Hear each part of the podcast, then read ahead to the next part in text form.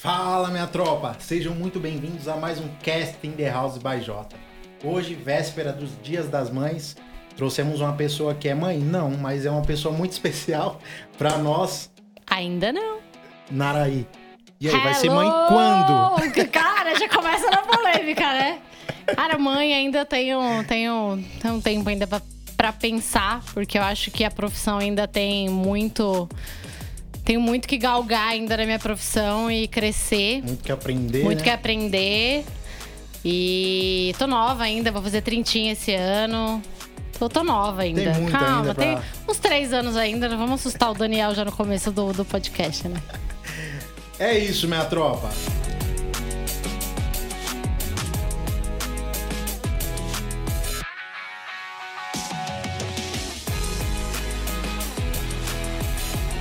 Hoje um episódio muito especial pro Dia das Mães, então não vai ter nada de polêmica, talvez uma ou duas ou dez, mas vamos falar mais é, referente ao dia tão especial que é para todo mundo, isso é universal, né?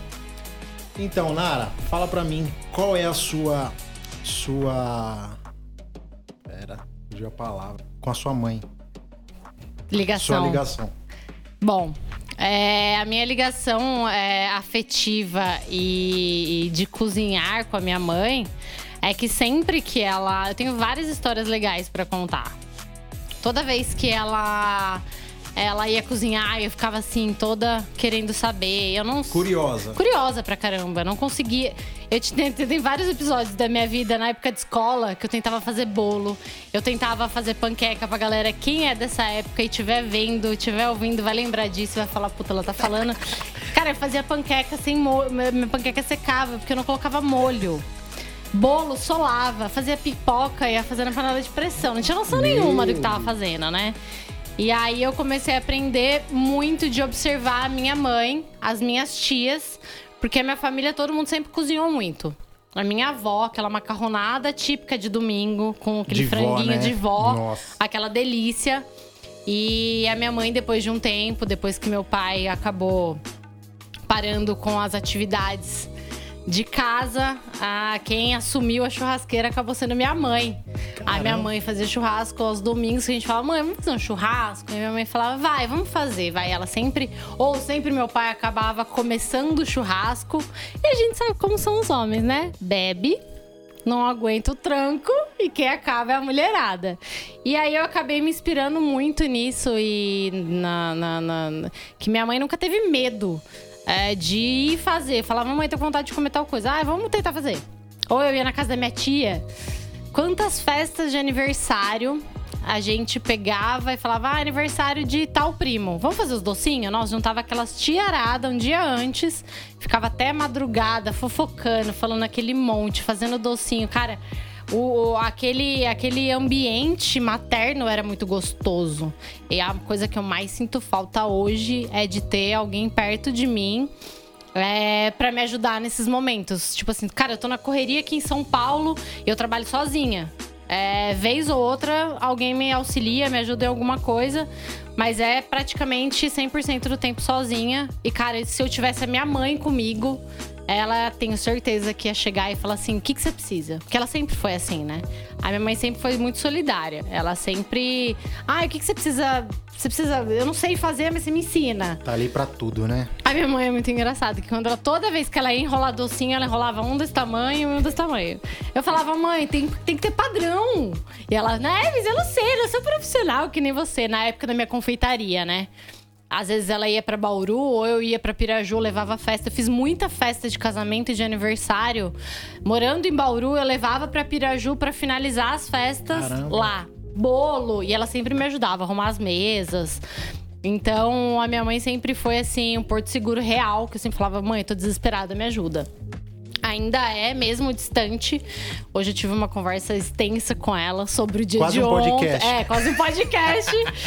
e aí eu tive uma conversa muito extensa com ela hoje e ela falou assim: tá, se não vai te prejudicar, tá tudo certo. Você não tem que ter medo do que você tá fazendo. É, foca no que você quer e vai. Seja feliz. Então, assim, é, mãe é mãe, né? A gente sabe. Quem, quem já é mãe sabe do que eu tô falando, que eu quero muito ser mãe. É, tenho esse instinto dentro de mim. Tenho uma filhada pequenininha que é meu maior amor, assim. E quero ensinar muito para ela, quero ser uma mãe também para ela. É que a gente tá um pouco distante por conta da pandemia, a gente já não consegue mais reunir sempre. Então, e ela é assim, porretinha que nem eu. Ela é de gêmeos, nasceu grudada Eita. em mim ali, foi um presente de aniversário. Porra louca. E ela é, ela não tá nem aí. Ela cata as bonecas, ela joga em cima da mesa. Aí ela cata o guache, taca nas caras da boneca e fala, maquiei a boneca. Só que ela se maqueia inteira também de guache. É assim, ela é terrorista.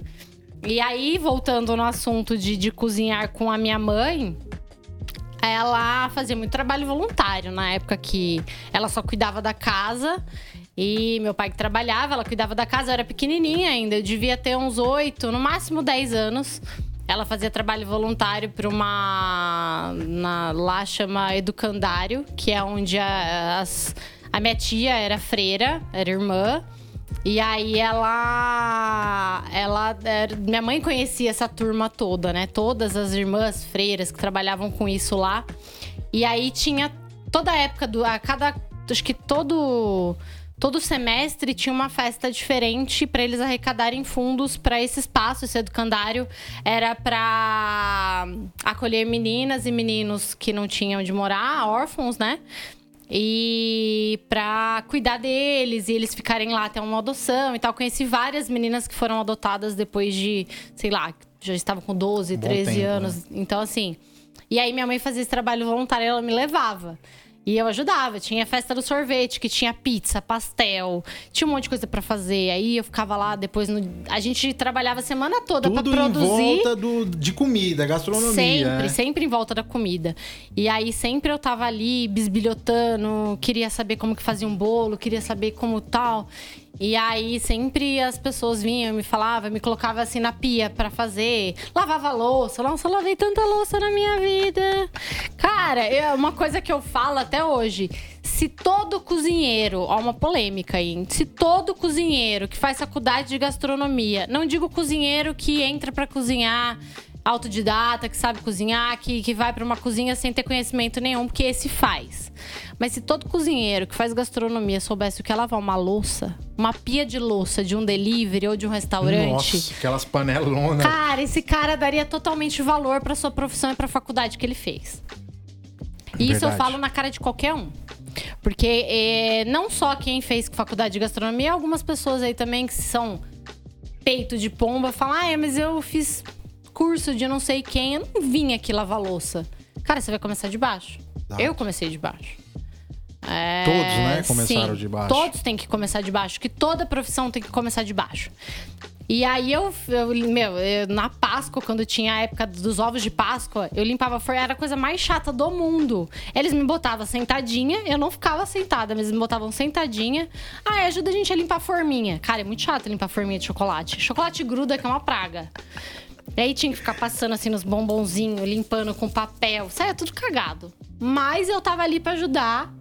Aprendi muito com isso. Eu aprendi a ter empatia, a ter compaixão com o próximo. E aí as coisas foram acontecendo na minha vida, fui crescendo, aí eu vou indo pros outros lugares. E depois de muito tempo, eu decidi, trabalhando com outras coisas, morando já em Bauru, eu decidi sair da faculdade de administração Comecei a fazer brigadeiro na empresa que eu trabalhava. Quando eu vi, eu já tava no meio da, da confeitaria. Eu já Que é tinha. algo que você gosta desde sempre, Sim, né? é uma coisa que eu sempre gostei de fazer. Uma coisa que eu fazia muito bem, se eu pegar pra fazer hoje, eu ainda faço. É trabalhar com pasta americana, que é aqueles docinhos todos decorados e tal, mas acho que a pasta americana caiu um pouco. E preciso, claro, renovar, refazer curso, porque já faz acho que uns 4, 5 anos que eu já não mexo mais com essa parte de decoração. Mas bolo eu sempre gostei de fazer, docinho eu sempre gostei de fazer. Eu falo que o meu brigadeiro é perfeito. Depois eu passo a receita pra vocês do meu brigadeiro. Mas eu falo que o meu brigadeiro ele não tem nada demais, mas ele tem um sabor. Ele acaba sendo perfeito porque ele tem cremosidade, ele tem aquele puxa gostoso que você. Sabe aquele Sim, brigadeiro, sim, sim, brigadeiro de mãe?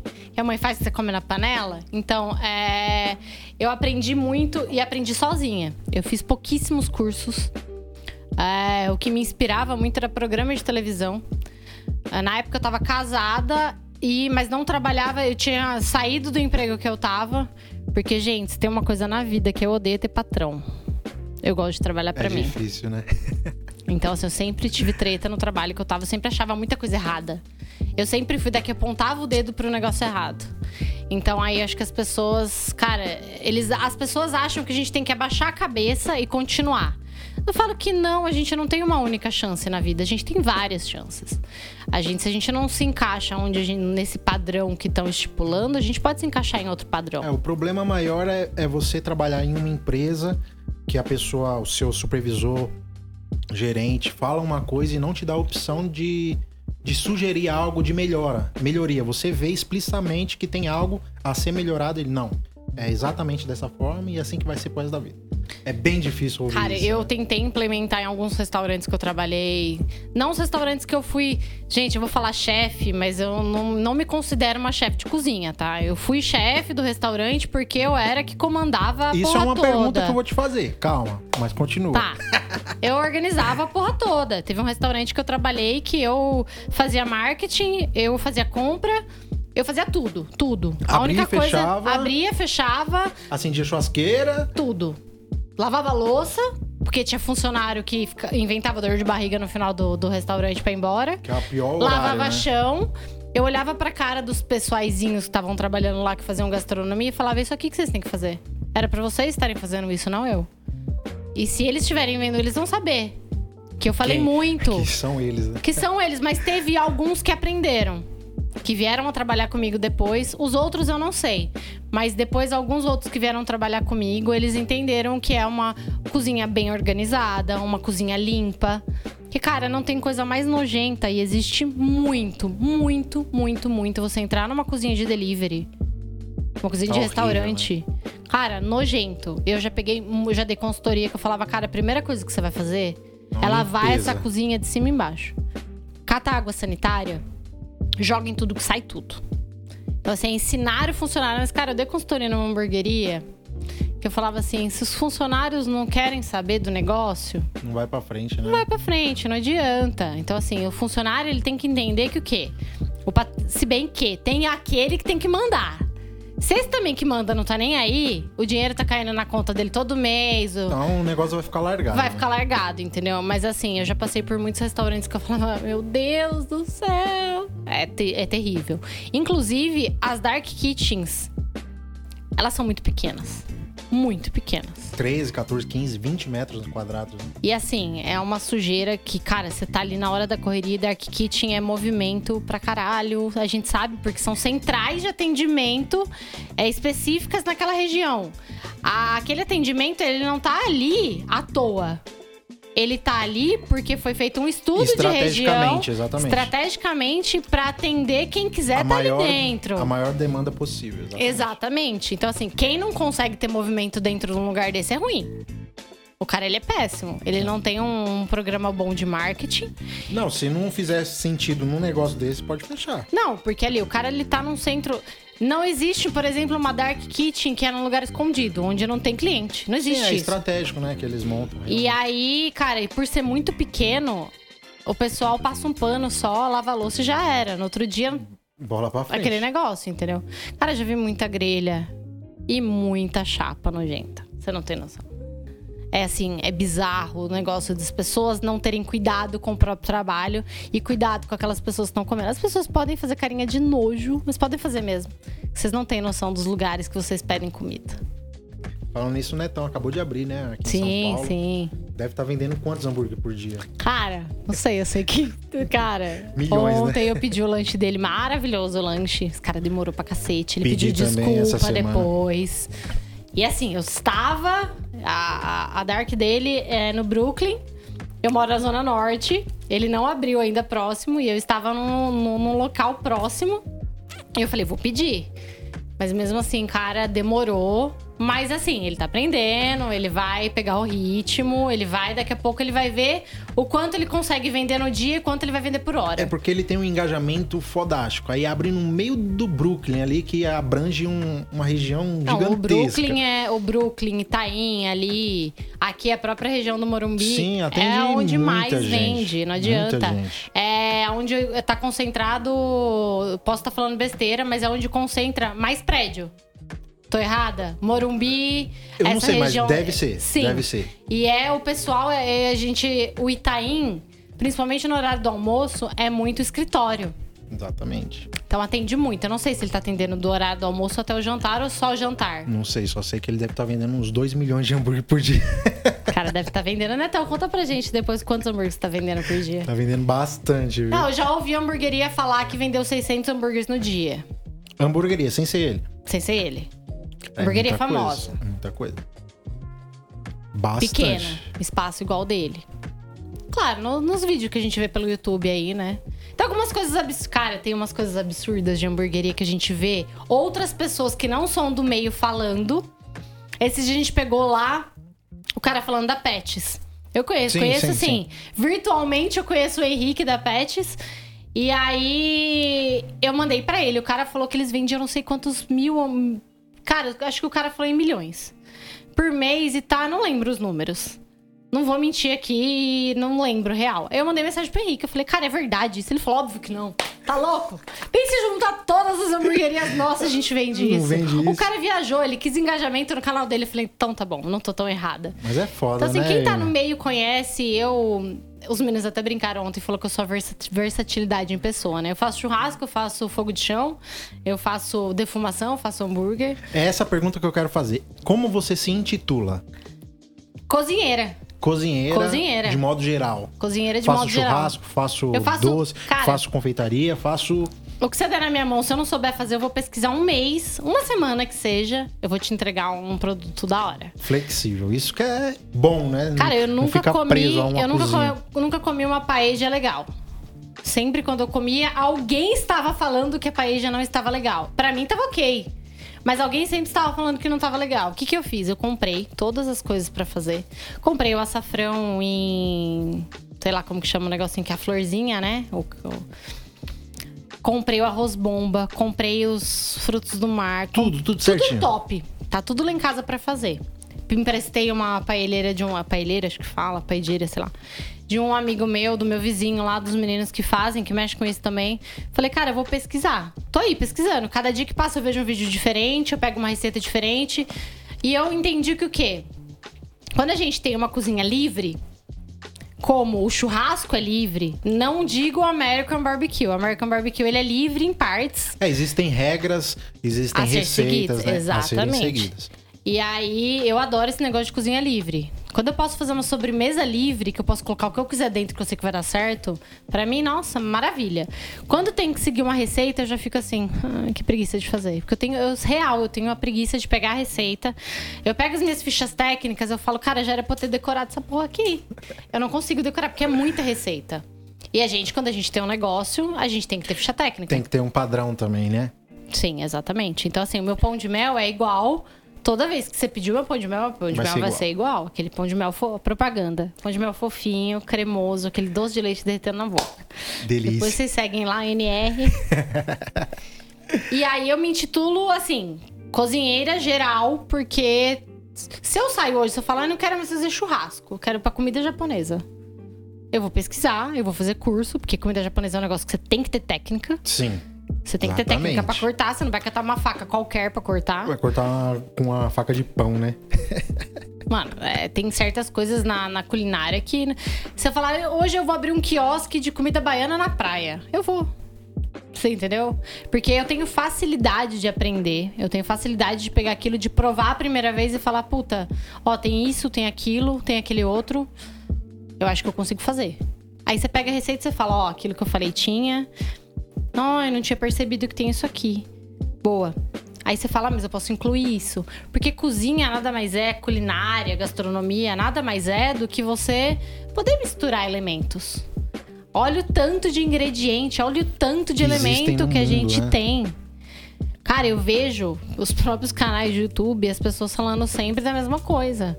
Um canal top, fudido, fez um bolo de chocolate X. Ah, e o outro lá, que é um pouco menor, vai fazer um bolo de chocolate igual. Cara, tem muita coisa que não tem. Eu procurei muita coisa esses tempos atrás que vem na minha cabeça eu quero fazer. É igual pasta de pistache. Quer ser fazer tipo pasta de amendoim, só que de pistache. Sim. É um processo diferente. Cara, eu procurei, procurei, procurei, eu não achei um vídeo bom. Aí eu falei, não, eu vou tentar montar a minha técnica.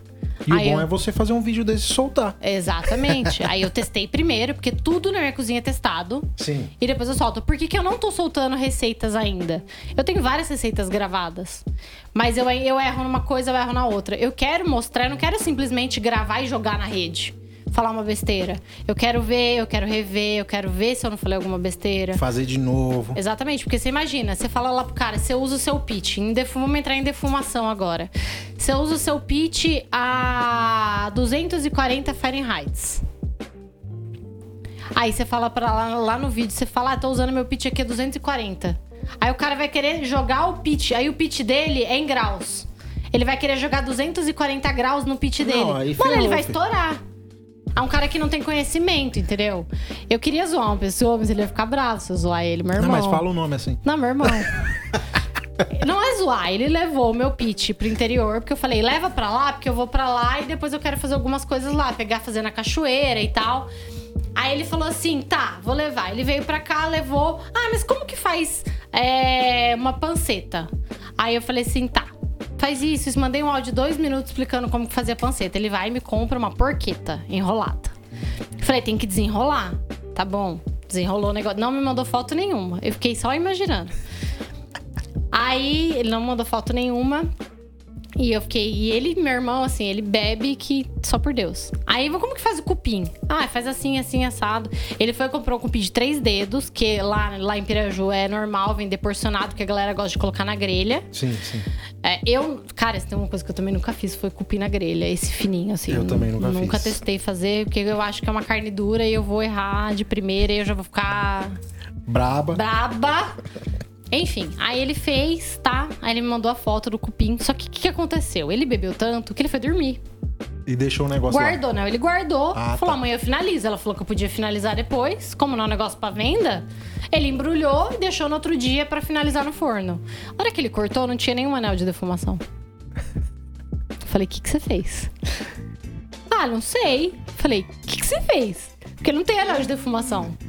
Ele, ah, mas ficou bom, ficou gostoso. Eu falei, é isso que importa. Porque os- até a gente coloca que os americanos, eles não dão importância ao smoke ring, que Sim. é o anel de defumação.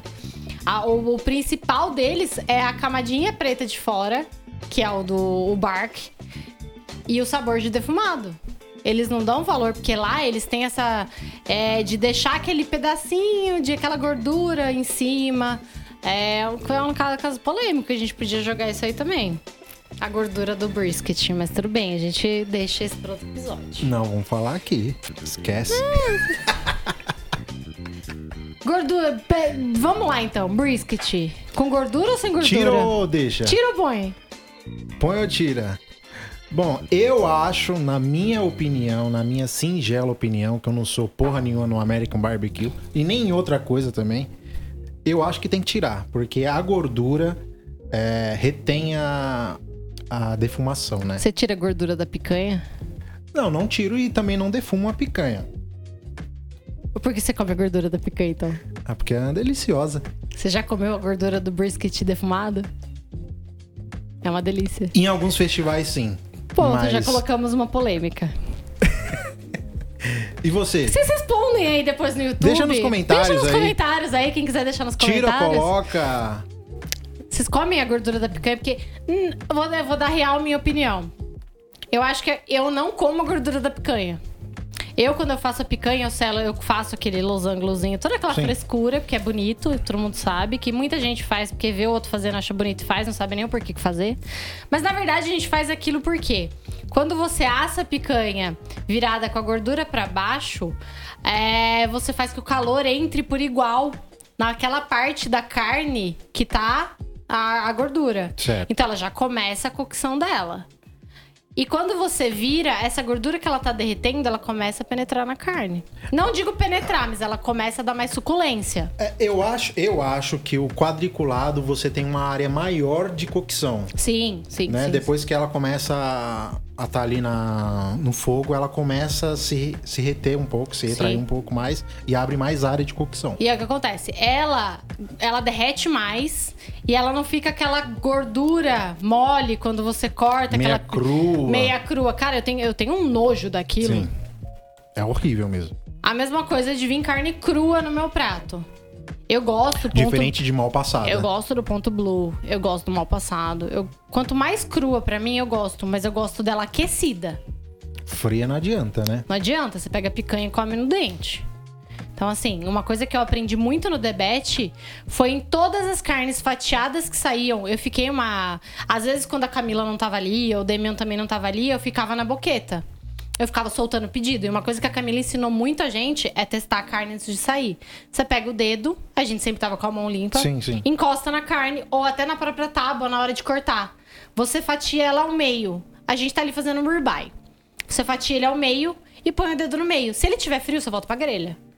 Se ele já tiver quente na temperatura que a gente quer, a gente fatia e solta pro cliente. Esse, esse tato, ele é feito de novo na boqueta pra sair. E, e a entrega, os garçons têm que jogar junto com a boqueta, né? Sim. Porque se demorar, ferrou. O negócio já não vai, tipo, super quente, super aquecido. Cara, Hum. e tem uma coisa muito legal no debate que era uma loucura, né? Porque assim, era uma cozinha abarrotada de gente. Era uma cozinha, e a gente fazia toda a preparação, a gente fazia na Uma churrasqueira. loucura, né? A gente pegava aquelas panelas gigantes pra fazer a batata doce. A gente tinha a terça-feira que era dia de preparo.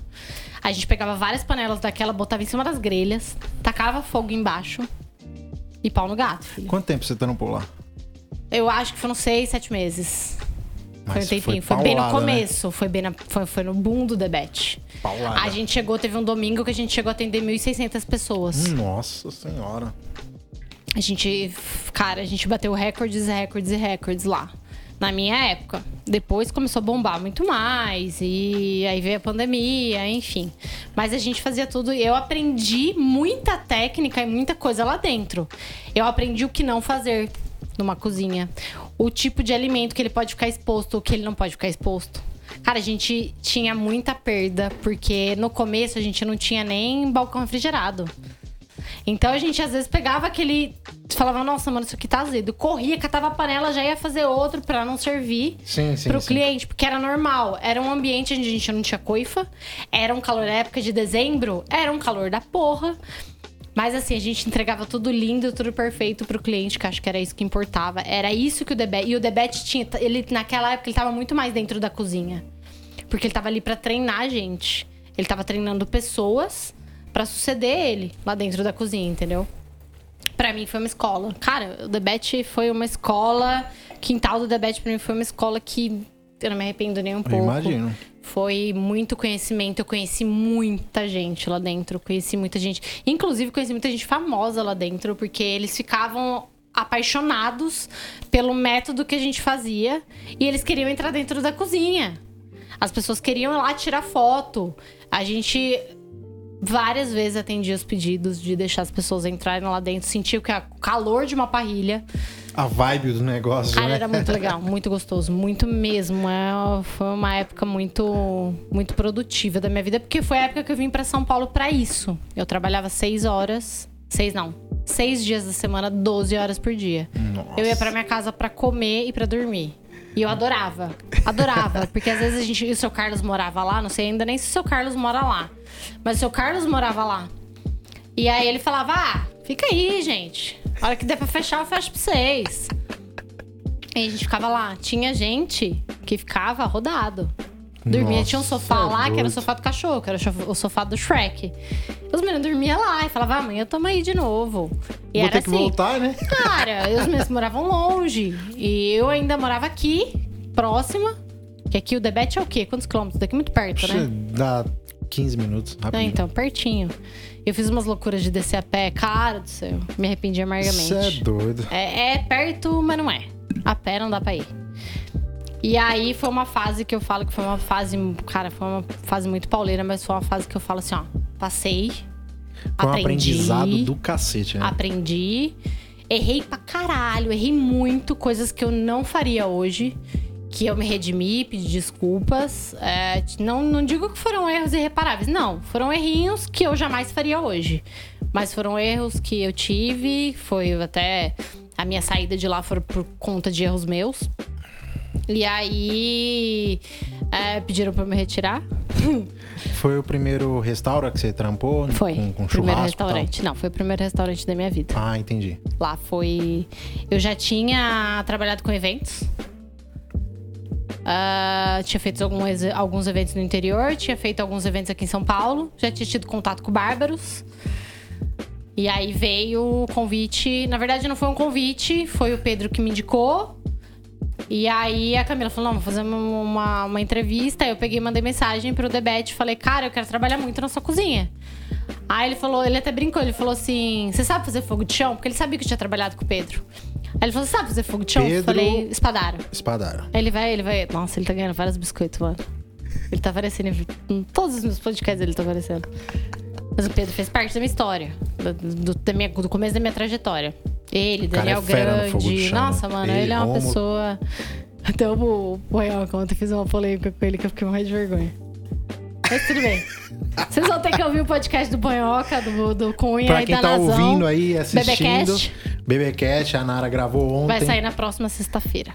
Várias polêmicas, então, meu. Quem tiver o cu preso, não ouça. Puta que E pariu. quem tiver algum problema, me mande mensagem. No direct. De- Não, pode mandar no WhatsApp, tem o link da bio.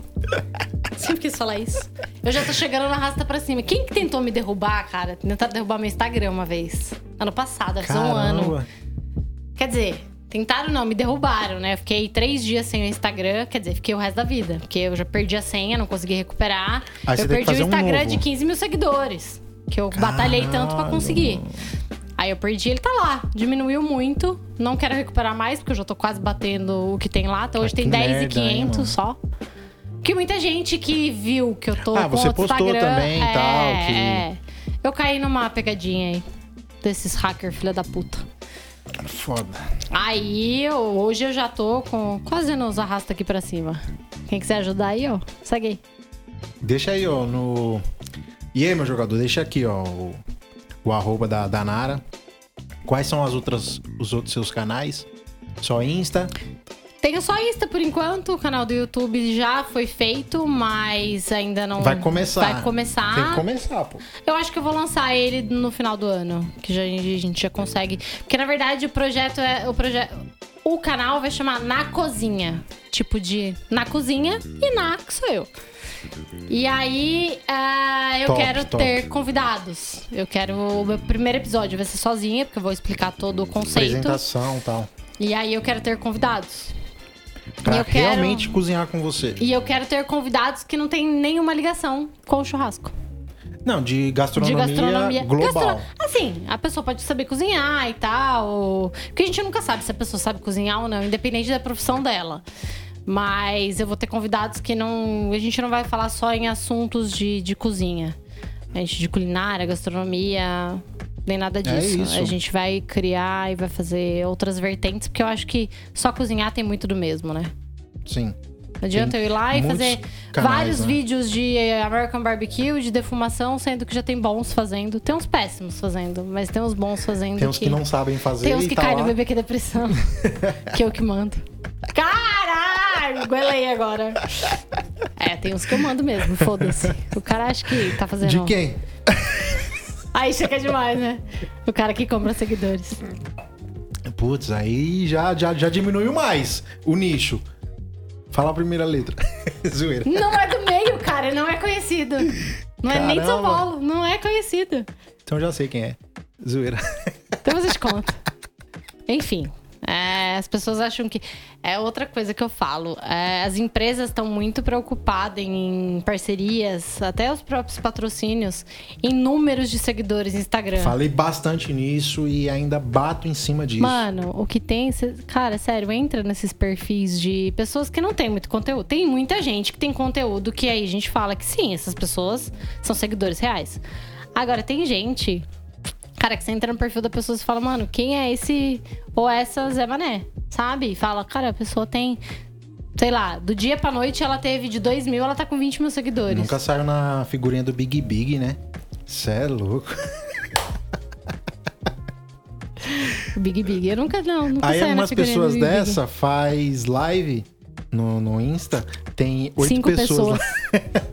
Cara, eu, Três. eu tava com medo, porque eu fiz uma live com a minha irmã há 15 dias, acho que um mês quase atrás, sobre óleos essenciais, que é a praia dela, que é uma, uma vontade que eu tenho, mas eu também não tenho tempo de fazer live. Porque o horário que eu quero fazer as lives, que é o horário que não tem ninguém fazendo live, porque, gente, dá 6 horas, você entra Não, lá. já era. 300 pessoas É, fazendo live. Aí você vai fazer mais uma pra quê? Pra ter cinco pessoas te vendo? Tudo bem que aquelas cinco pessoas estão disponibilizando São o tempo dela pra ver e estão interessadas naquilo. Exato. Não quero pessoas também enchendo linguiça, enchendo minhas mensagens lá de ai, como você é linda. Ai, não sei o que. Não, gente, não manda isso pra mim que eu não gosto. Manda sobre o meu trabalho. Quem tem que me chamar de linda é meu namorado, não vocês. É E isso. minha mãe. E aí, eu, eu acho que assim, é uma puta sacanagem essas empresas que, ai, porque a gente é uma agência. Cara, as agências de marketing deveriam ver isso. Que, ai, porque Fulano tem, ai, 100 mil seguidores, eu vou mandar isso pra ele. Não, cara, não é números. Sabe por que eu percebi isso? Eu fiz várias ações é, de divulgação da minha marca desde o ano passado pra cá. E eu mandei pra muita gente é, os meus produtos. Muita gente me deu retorno. Eu sei as pessoas que me deram retorno, as pessoas que não me deram retorno. Mas as pessoas, além de tudo, elas vêm pedir pra você. Ela acha seu Instagram de um, sei lá da onde, a pessoa. Ah, eu tenho 20 mil seguidores. Você não quer mandar um- uma torta pra mim fazer sua divulgação? Esse dia que eu mandei essa torta, eu não tive um seguidor de volta. Então é aí que você começa a perceber as coisas, sabe? Você vê que a pessoa não tem engajamento. Então, gente, vamos parar com esse outro negócio aí de só ver números e vamos começar a, a correr mais atrás do, do, do que você gosta de fazer, do trabalho. Exatamente. Você quer divulgar uma marca? Cara, eu não sei se dá engajamento ou se dá retorno, mas eu tenho algumas marcas. Tem até uma agência que me manda vinho. Cara, eles me mandaram, fazia muito tempo que eles não me mandavam nada. Eles me mandaram num apartamento que eu morei lá em São Bernardo. Aí o cara lá me ligou e falou: Viu, chegou um kit aqui pra vocês, vão vir buscar? Eu falei, nem sabia. Então, assim, a, a- a- a empresa ela teve, manteve um contato comigo, mesmo sabendo que eu perdi meu Instagram. Cara, eu tinha parceria com vários nomes grandes do mercado na época, quando eu perdi meu Instagram. Depois que eu falei, ah, eu perdi meu Instagram e tal, não sei o quê. Mas, ó, tô precisando de tal produto. Você pode me mandar? Do mesmo jeito que sempre foi. a Sim, pessoa sim. não me respondia mais. Caralho. Aí você via e empresa grande no meio do churrasco. Tempero, carvão, Sim. várias coisas. E aí a pessoa ela já não quer mais saber de você. Então você ali foi. É, é- é esse negócio que eu não consigo me acostumar ainda das pessoas, de você ser descartáveis para, descartável para as pessoas. Você prestou ali naquele momento e depois você não presta mais. As, a- as pessoas acham que você vale o que você tem de seguidor, né? Você é um mero número. É isso. Se eu quiser números, eu vou lá, eu pago dois mil reais, eu tenho 100 mil seguidores no meu Instagram. Como eu sei isso? Porque eu fui pesquisar. Como essas pessoas, que, cara, você fala, o cara é um Zé Ninguém, é um pé de chinelo. O cara tem, sei lá, 30 mil seguidores no Instagram. E as agências. O cara posta um vídeo, mano, zoado. A picanha invertida, por exemplo. Que o Cunha posta vários. Você pega alguns Instagrams lá, os caras são não bombados, mas tem uma Tem um certa quantidade. né? É. De. Então é um negócio pessoas. que assim, ou a gente a gente batalha e luta aí pelos nossos direitos de trabalhador, de pessoas que, que, que- das parcerias. É outra coisa que é uma polêmica que a gente vai soltar aí. Já, já. Patrocínio ou parceria? Vocês sabem o significado de cada coisa? Qual a diferença Qual é a diferença? elas? Acho que vocês. Acho e tenho quase certeza que muita gente do churrasco não sabe a diferença entre parceria e patrocínio. Exatamente. Fica aí a dúvida, que depois a gente fala sobre isso. Bom, aqui, falando nisso, eu tô na minha casa, não vou ligar pra número das pessoas, eu vou ligar para as pessoas que eu realmente gosto. Então aqui só vai sentar comigo quem eu realmente gosto. Sou famoso? Não. A pessoa pode ser famosa? Pode. A pessoa não pode ser famosa? Também não pode ser famosa. Vai ser uma pessoa que eu curto o trabalho dela, curto pra caramba o seu trabalho. Estamos Você saiu aqui... daqui e foi pra puta que pariu num curso meu, né? Foi lá no ABC, né? Desgraça. De acho. E foi bem bacana esse. Hum, Foi um curso esse- pequeno. Foi. Se fosse na pandemia, Foi de encaixaria, né? e de. Não, foi só burger. Não, Lá você falou Dom também Jora de temperos e tal. É, mas no Dom Jora foi só hambúrguer que eu fiz. Foi bem bacana. Fiasco da minha vida aquele restaurante. Tem alguma coisa pra falar sobre? Morram todos. Tá, beleza. Do Debete, você foi pra onde? Do Debete eu fui pros eventos. Saí, comecei nos eventos, comecei a me infiltrar nos Nessa época eventos. os, e- os eventos estavam bombando, né? Tava. Tinha evento, um evento por semana. Aí eu acabei produzindo um evento em Avaré. Ajudei a produzir outro evento. Ah, aí eu comecei e falei, cara, se eu sei do que eu tô falando, do, se eu sei o que eu tô fazendo, eu acho que eu posso dar aulas. Comecei com pequenas, não digo consultorias, mas comecei com pequenos treinamentos. É, ah, workshop. Eu fui pra Goiânia, eu fui pra Belo Horizonte, eu dei alguns sho- workshops, dei workshop no próprio lugar, lá no, no- no- quintal que eu trabalhava, foram acho que dois ou três, se eu não me engano. Cara, eu tirei pessoas de cidades longes pra vir fazer meu curso. Lá mesmo, nesse que eu fui, tinha Exatamente. várias pessoas tinha de gente outros lugares. de Campinas, tinha Sim, gente de fora de Valinhos, Paulo. de fora de São Paulo. E aí eu comecei a fazer isso. Aí surgiu a oportunidade de estar nesse restaurante, né? Que foi o- a minha porta de entrada pro ABC. Que graças a Deus eu saí de lá de cabeça erguida. Nossa, ô cidade lazarenta. minha, minha vida, gente, é sério. Naquela tal de Santo André e São Bernardo, minha vida fez assim, ó. Só desgraçou. Só desgraçou. Aprendi pra caralho coisas que eu não faria nunca mais na minha vida, mas fiz assim, ó. Enfim. É, eu fui pra esse restaurante, cuidei da cozinha durante. Não lembro quanto tempo foi, realmente, não lembro, porque pra mim eu fui vivendo. Cada dia era um problema diferente. Eu fui na inauguração. Os caras. Não, não foi nesse daí, foi no anterior. Você não pegou. Foi no do quintal. Ah, tá. Então eu não fui na inauguração. Não, o outro que você foi. Calma que a gente vai chegar lá. Aí eu trabalhei nesse restaurante, os caras começaram a atrasar meu salário. Eu falei, alguma coisa tá errada, vou cair fora. Peguei caí fora, os caras até hoje. Pô, e o restaurante era mó bonito, né? Não sei se ainda tem. O quintal. É. era uma barbearia. Eu acho que a Sim, barbearia ainda resiste lá. E aí eu falei, cara, não é pra mim isso aqui. Cara, e lá era muito legal porque os clientes, eles chegavam, uma barbearia, onde só tinha homem. E os caras chegavam assim e falavam, mano, uma mulher. Mó preconceito, né? Comanda... Não, eles apoiavam, eles gostavam, eles gostavam Se de ver achavam aquilo. surpreso. Eles ficavam surpresos. Ele, tipo assim, puta, uma mulher fazendo churrasco, velho. Os caras ficavam ali no balcão. Ô, como que faz isso? Como que faz aquilo? Os caras empenhados, sabe? Eles, eles não viam a hora de sair lá da barbearia e vir ali tomar uma cerveja e conversar comigo. Porque a gente tinha assunto, conversava. Eu também tomava minhas brejas lá. Tinha as pessoas que trabalhavam com a gente e tal. E foi super, assim... Foi legal, mas profissionalmente não foi bom. Porque eu acho que quando você tem frustrações, eu tive várias. E quando você tem frustrações, não é bom pra você. Você aprende, você cai, você levanta. Mas eu acho que não é legal. A pessoa vir, eu vim, cara, em três quedas assim, ó, uma atrás da outra. Aí eu saí de lá, fiquei um tempo sem fazer nada. Aí eu decidi abrir o NR. Não, o NR veio depois. É, o NR veio depois. Fiquei sem fazer nada. E eu estava morando do lado desse restaurante. Meu apartamento era do lado desse. Era muro com muro.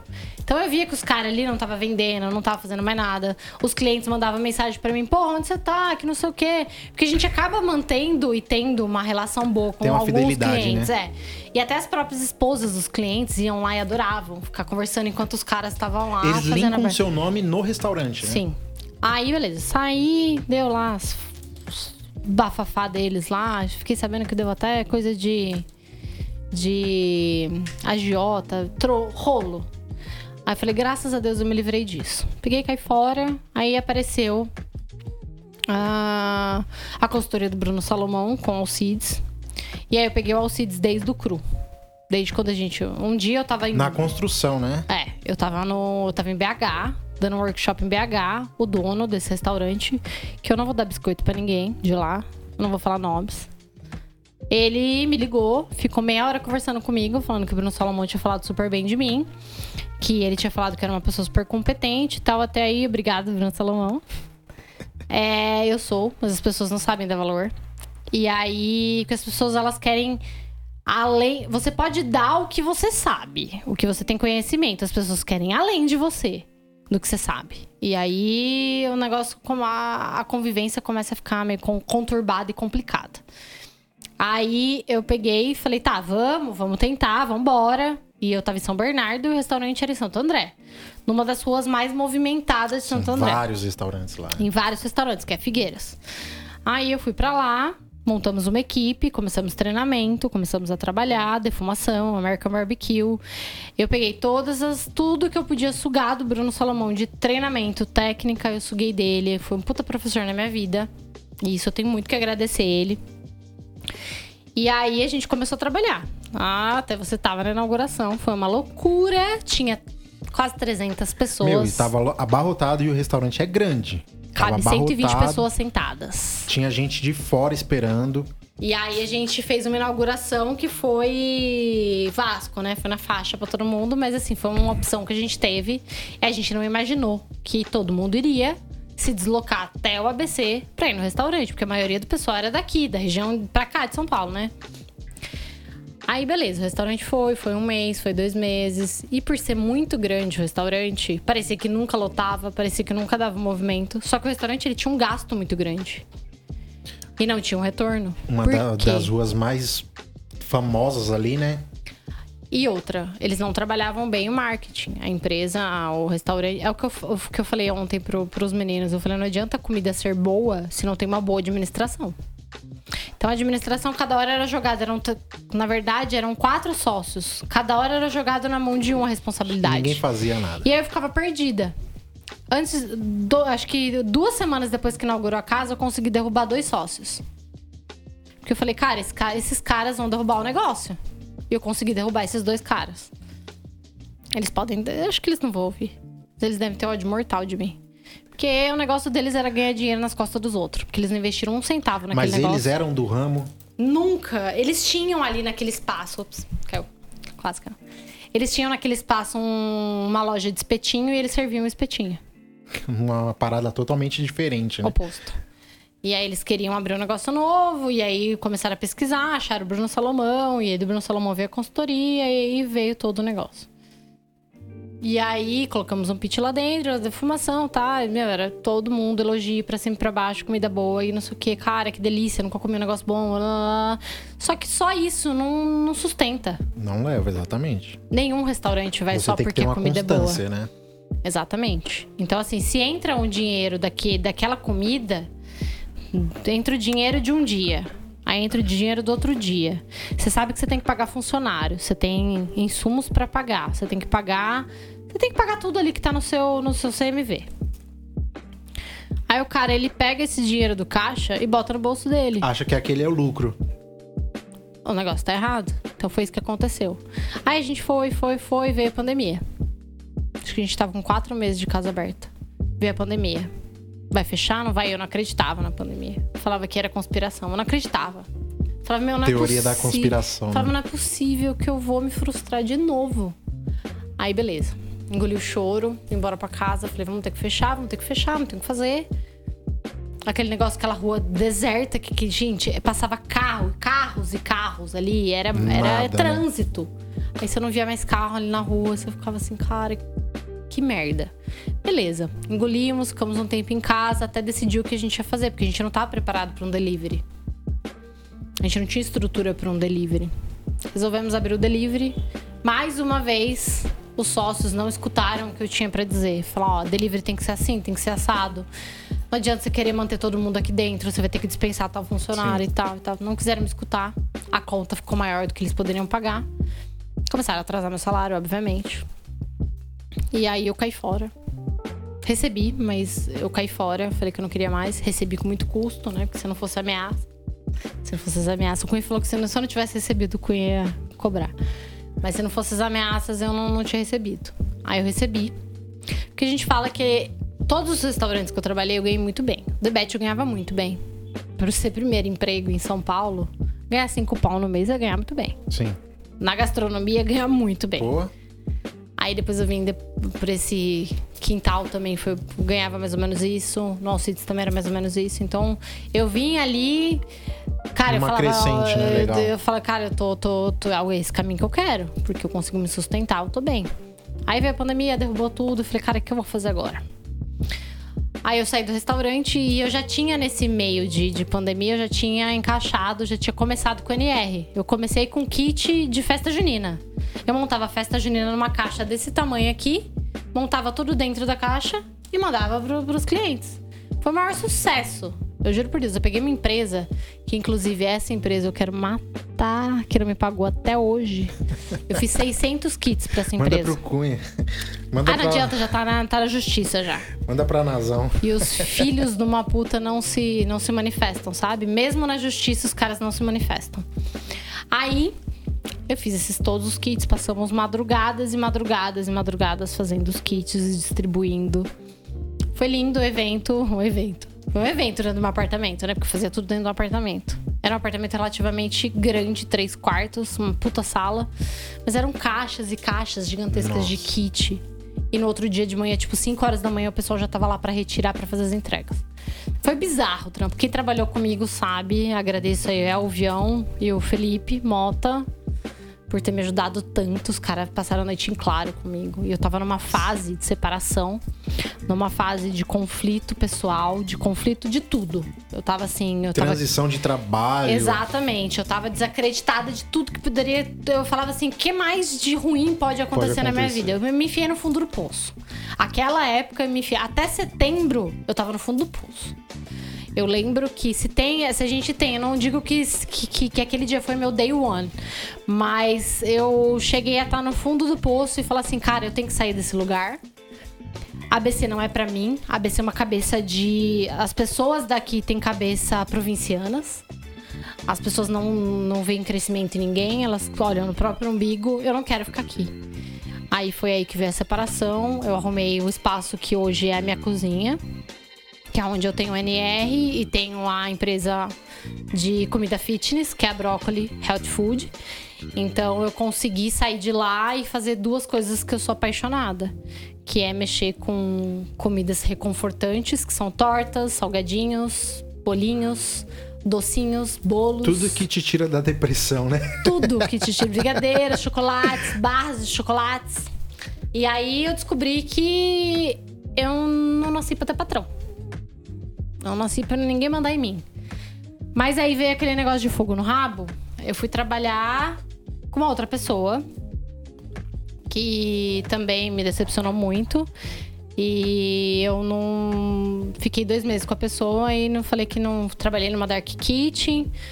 E, e falei que não era mais pra mim aquele negócio de, de, de, de restaurante, porque a pessoa ela não acreditou no meu potencial. Em um mês de trabalho, ela quis me rebaixar de cargo. Poxa. E aí eu falei assim, eu não tenho vergonha de falar isso. Isso eu falo pra todo mundo. Eu fui rebaixada de cargo, não sei porquê, e tenho quase certeza que foi porque não tinha o movimento que ele esperava e ele, de certo, pensou que ele não ia aguentar pagar meu salário. E aí, porque ele fez uma proposta, de certo, maior que o que ele podia pagar. E aí ele, Ele, acabou ele tava me... esperando pela movimentação Exato. que ainda não existia. Exato. E aí, claro, você tem um mês numa Dark Kitchen, cara, você tem que rebolar. Você tem que estar na sua operação o tempo todo vendo o que, que tem de errado. Não largar na mão de, de uma pessoa que você acabou de colocar ali. É treinamento isso. Aí, beleza. Foi mais uma frustração na minha vida que eu falei, cara, agora chega, acabou. Próximo restaurante que eu vou botar o pé pra trabalhar Vai ser meu. vai ser o meu ou vai ser algum restaurante que eu quero entrar pra ser para fazer estágio. Eu venho, venho pensando muito nisso, em pegar grandes nomes, grandes chefes da gastronomia em geral. Até fora do Brasil eu pensei. E fazer estágios, que seja um mês, dois, aprender como essa cozinha funciona, aprender como eles trabalham, Pra daqui uns três anos ainda abrir meu próprio negócio que é o que eu, eu tenho um, um projeto de negócio na minha cabeça. Já tive pessoas querendo investir nisso, mas eu não acho que é o momento. Eu acho que tem muito que acontecer no mundo ainda pra gente abrir um negócio novo. Eu Ainda bato mais palma. essa época que a gente tá eu passando. bato palma pra quem abriu e tá bombando, porque, cara, o negócio. Se o pessoal achou que tava fudido lá no começo, tá fudido agora. Porque as pessoas, quem tinha reserva, algumas das pessoas já não tem nem reserva mais. Então É, o negócio. Ano passado eu abri meu restaurante, né? Pra quem não sabe. Você foi lá, né? Pra pegar algumas coisas pra fazer um evento. E foi foda, foi foda. Ih, tá triste. funcionando ainda? Fechei, né? Fechou, Fechei mas não, o cara quebrei, não né? comprou. Quebrei. Aquele cara o cara comprou. A pandemia já tava, tava indo pro ápice, aí ele me devolveu, entrei na justiça pra receber de volta. Enfim, ele chegou até entrar em contato comigo pra, Pra pra ajudar ele a treinar. e tal, é. essas coisas, né? Aí ele devolveu o restaurante, aí entrei na justi- justiça também com o pessoal do aluguel, que. Meu, enfim. É. Águas falo- passadas, né? Águas passadas não é o que eu falo. Se eu fosse ficar vivendo e me remoendo das avacalhadas que aconteceu na minha vida, cara, eu não, eu não tava aqui hoje, eu não tava falando da. Porque eu escondia muita coisa. Eu tinha vergonha de falar. Eu, cara, eu tinha vergonha de falar que eu fui rebaixada de carga. Que isso foi- aconteceu há pouquíssimo tempo atrás. E aí surgiu o convite. Nessa época eu já tava muito próxima do pessoal do hambúrguer. E fiquei muito amiga do Donato, da Stunt. Que é uma das maiores hamburguerias de São Que é Paulo. aqui do lado, né? Que é aqui do lado. E aí eu tive muita amizade com ele. Ele é uma pessoa que, assim, cara, na saída desse restaurante, ele me apoiou pra caralho. Ele falava assim: não fica assim, cara, olha a puta profissional que você é. E é uma pessoa que eu quero gravar. Eu sou fã do trampo ele dele. é demais. Eu, se quiser, a gente conversa com ele. Se quiser o contato dele, eu passo. Ele é Eu demais. conversei com ele, com o Panhoca aqui. Mano, ele é maravilhoso. Gente boa, pacas. Donato Galvez, dono da Stunt Burger. E aí eu, ele me convidou, ele falou assim, cara, eu tô querendo abrir duas, é, duas Dark Kitchens. Como você já trabalhou com Dark Kitchen, é um negócio novo, quase ninguém teve contato ainda. Eu preciso treinar as equipes, eu preciso refazer ficha técnica. Já tem um know-how pra isso. né? E- exatamente, ele falou, eu preciso de você. Sai desse cara aí, vem trabalhar comigo. Só que eu também já não queria trabalhar com ele, porque eu não queria mais trabalhar com Você ninguém. não queria trabalhar com ninguém, Eu não exato. queria vínculo. Aí o que, que eu fiz? Eu falei, tá, vamos fazer uma. Faz uma proposta. Aí ele falou, não, me faz você uma proposta. Quanto você quer ganhar? Quantas horas você quer trabalhar por dia? O que, que você vai fazer? Peguei, fiz uma proposta pra falou ele. 160 mil mês. Cara, cobrei micharia. Aí eu falei pra ele, ó, tanto, quatro horas por dia, venho, faço ficha técnica na minha casa, trabalho da minha casa, tantos dias por semana, final de semana eu não trabalho, porque eu já tava com NR. Eu já tava com Você já tinha um eu já tinha meu negócio. Eu tinha meu negócio que eu que trabalhava, mas ele precisava rodar. E aí eu fiquei com ele um mês, fiz tudo que eu tinha que fazer. Aí eu falei, ó, tô, agora é, é na mão dos gerentes, filho. É treinamento de equipe, é os seus funcionários treinando, porque não adianta eu treinar do meu jeito, sendo que o negócio vai ser de outro depois. Exato, exato. E foi, ele tá lá. tá- acho que abriu já as Dark Kitchens que ele queria abrir. E Stunt é sucesso, né, gente? Não, é sucesso. Não tem nem o que falar. Sucesso. Sucesso! E é, e é uma pessoa muito boa. Nossa, eu não tenho. Sério. É uma das pessoas. Cara, eu conheço muita gente. Conheço muita gente do meio. Principalmente do, do meio hamburguístico. Posso te falar que algumas pessoas não me abraçaram. Algumas me abraçam demais, assim. Sempre quando eu tenho algum problema, a pessoa já percebe. Cara, o que que tá acontecendo? Levanta esse astral aí. Então, meu, até semana passada eu tive uma- umas crises aí, tive. Enfim, eu achava que tudo ia degringolar de novo. E aí eu tive umas crises que eu. Eu sumi, simplesmente eu sumi de rede social, não publicava mais nada. E algumas pessoas me mandaram muitas mensagens de carinho, assim, sabe? E é isso que faz você continuar, né? E é isso que faz a diferença, exatamente. As pessoas perceberem. Eu falo, se às vezes você para e você fala, mano, ninguém me segue, ninguém leva a sério. Eu tenho, sei lá. Aí, tipo, do nada, o Instagram voltou a crescer. Eu comecei a ter mais engajamento. Parece que foi assim: você tá ali, quase lá embaixo, aí você começa a subir de novo, você começa a se reerguer, tudo começa a subir. A melhorar, né, na vida. E aí veio, no, num dia depois, o Panhoca me manda um áudio. Falei, mano, deu alguma merda. O Panhoca me mandou um áudio, deu alguma áudio, merda, nem é mensagem, um áudio. um áudio. E, pra, e pra abrir esse áudio? E da cara, eu abri na hora. Eu fiquei com medo, mas eu abri. Eu falei, não, não vou aguentar. O que que eu fiz, né? Fiquei pensando, eu não fiz nada. Tô quieta aqui na minha casa. Aí ele falou, tal, do, do, do podcast, você seria uma pessoa muito importante pra gente, né, né, né. Fui gravei, né? Aquela coisa lá. Eu vou, eu vou ser cancelada, gente. Duas horas e quanto? Duas horas e quinze. Duas horas e quinze de podcast. Eu vou Nossa, ser. eu quero ouvir. Cara, ouvindo duas vezes, até três. Que vai te, vai te cansar?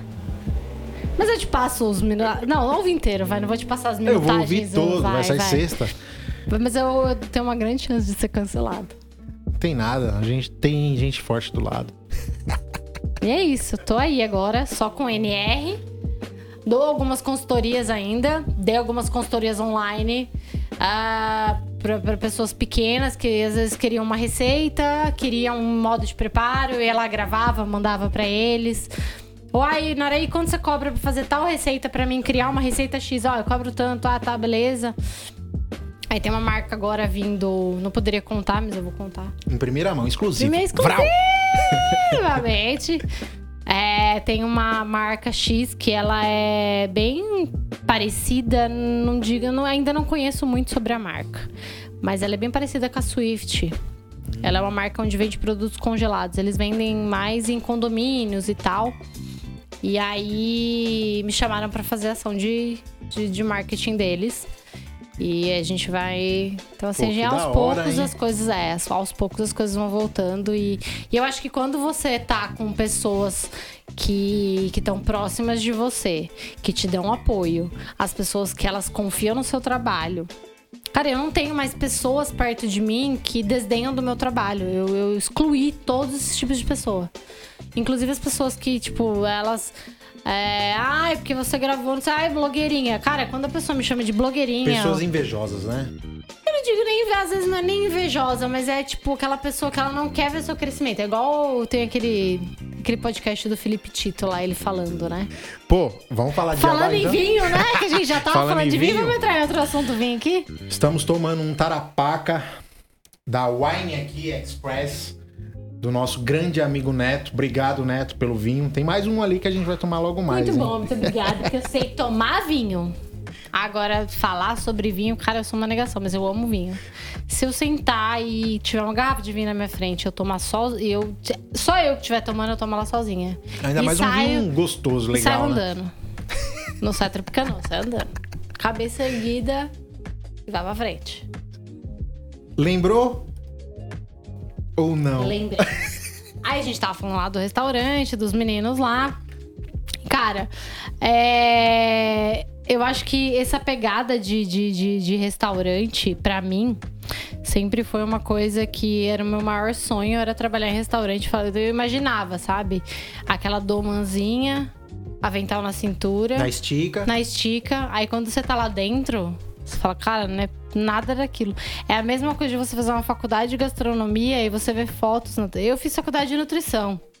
A gente via fotos, a gente via os arquivos, as coisas e falava, cara, na prática não é isso. A gente ia pra hospitais que o negócio tava Totalmente pesado. diferente. A gente dava. A gente ia dar. fazer estágios em creches que o negócio era pesado, sabe? Então, assim. É lindo quando você faz faculdade. Não tô falando pra você que está fazendo faculdade desistir da faculdade. Não é isso. Tudo bem que, que faculdade de gastronomia. O que, que é faculdade de gastronomia? Você aprende o básico, igual, igual qualquer faculdade. Você vai aprender na prática. Você né? vai aprender Dentro na prática, você vai ver depois o que qual é qual é o conceito que você quer trabalhar, ou qual é a vertente que você quer estar. Então assim, não é na faculdade, não se gabe tanto, porque ah, eu fiz, faço faculdade de gastronomia, eu sou foda. Não, você não é foda, você é só um mero universitário. Você não vai ficar preso junto com os outros presos normais, né? Exatamente. Se você for preso. Cara, eu vou ser cancelada de novo de falar mal dos universitários de gastronomia. Mas é igual a medicina. É a mesma coisa. O cara, ele sai da faculdade de medicina, ele não é médico. Se ele não tiver uma residência, se ele não tiver um curso, se ele não tiver não sei o que, tiver não sei o que lá. Cara, eu sei o tanto que meu primo... Especialidades, caralho. Exato, eu não sei. Meu primo batalha, não sei. Cara, eu já perdi as contas de faz quanto? Faz mais de 15 anos. Fez faculdade de biomedicina. O negócio dele era medicina, ele foi, tentou, fez medicina. E aí ele faz especialização, fez especialização daquilo, não sei o que. Agora ele. Agora que ele entrou na residência. Não, não é residência. É alguma coisa que ele tá fazendo lá que eu também não lembro. E aí ele vai ficar estudando durante esse tempo. E ele, assim, ele já tá numa certa. Ele é muito mais velho que eu. Muito não. Tem até uns 30 e poucos anos, 34, 35, se eu não me engano. E ele Assim, pra muitos que acham que pra quem começou a estudar lá atrás e tá, tá velho, não, pra ele ele tá ótimo onde ele tá e tá assim, ele tá estudando cada dia mais e eu acho que é isso, gastronomia é a mesma coisa. Sim. Você não vai aprender na faculdade. Ai, fiz a faculdade, acabou. Sou chefe de cozinha. É outra polêmica. Cara, você não é a porra do chefe de cozinha, porque você não tá chefiando o restaurante quando você sai da faculdade. É a mania do ai, botar. Me falaram um dia, ai, agora você não vai botar chefe na Araí Ribeiro? Não, não vou botar caralho do chefe. Porque eu não sou chefe. Já me falaram que eu não sou chefe, já me derrubaram falando que eu não sou chefe. Que eu nunca fui chefe, que eu nunca tive categoria pra ser chefe, sendo que eu, eu chefei um restaurante muito bem. Mas eu não me considero uma chefe, porque eu acho que a gente, pra ser chefe, a gente tem que saber sobre pessoas, sobre processos, sobre O tudo leque é muito grande, né? tudo, tudo, tudo, tudo. Então não é só. é, a gente tem até que entender a cabeça do dono, do investidor do restaurante. Se não é a gente que está investindo, se a gente não é um sócio investidor, a gente. Investidor não. Se a gente não é um chefe executivo ou algo do tipo, a gente não. Tem que seguir as diretrizes, né? Exatamente. E dentro da cozinha sempre tem aquela hierarquia, né? As pessoas Exato. acham que pagar um- uma pessoa pra ser chefe de cozinha, a pessoa tem que se fuder na cozinha. Sim, ela trabalha pra caramba, mas ela não tem aquela necessidade de se foder na cozinha. Não tem. Ela ela batalhou ou não pra estar naquele cargo, mas ser chefe de cozinha é um nível máximo, extremo dentro da cozinha. Vamos falar de hierarquia. E aí, o- as pessoas, elas por exemplo, o dono, eu já passei por uma situação dessa. Tá lá, o funcionário que é cozinheiro ou ele é auxiliar de, de, de, de limpeza. Ele tá lá coçando o saco e eu tô lavando o chão. E o dono do restaurante chegar pra mim, ô, mas por que, que tal, tal coisa não tá pronta? Pelo ou tal coisa, né? por que, que você não finalizou ainda? E ir pedir pro, pro, pro, pro, pro auxiliar ou pro cozinheiro finalizar, isso pra mim, cara, foi uma das maiores, assim, apunhaladas que eu levei durante a minha trajetória. Porque a pessoa, ela não, ela, não, ela não sabe que você tem um cargo ali, que você tem que exercer esse cargo. Ela quer vir e mandar e quita na frente. Ela não quer saber. E muitas das coisas que a gente vê em reality, inclusive tem uma novela no ar agora, que tem um restaurante, que tem o chefe de cozinha lá, ele faz exatamente o que eu passei.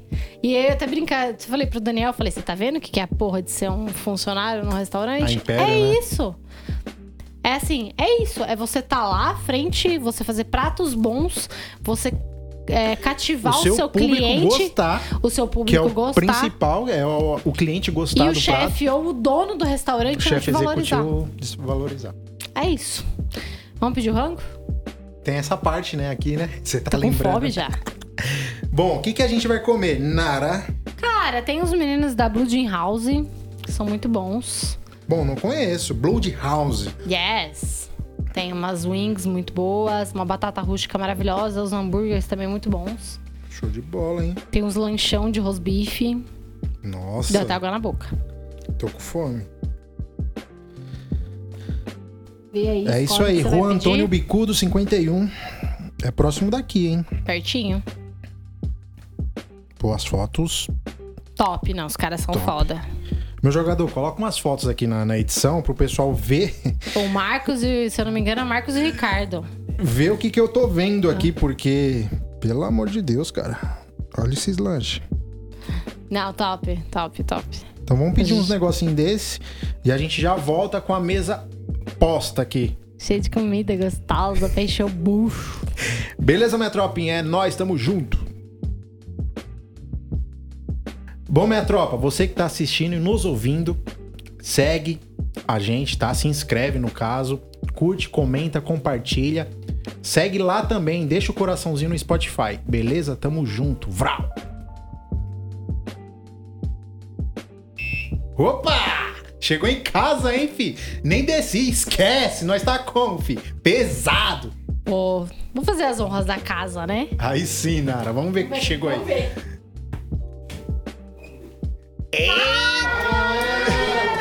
Esquece os bravos. Chegamos!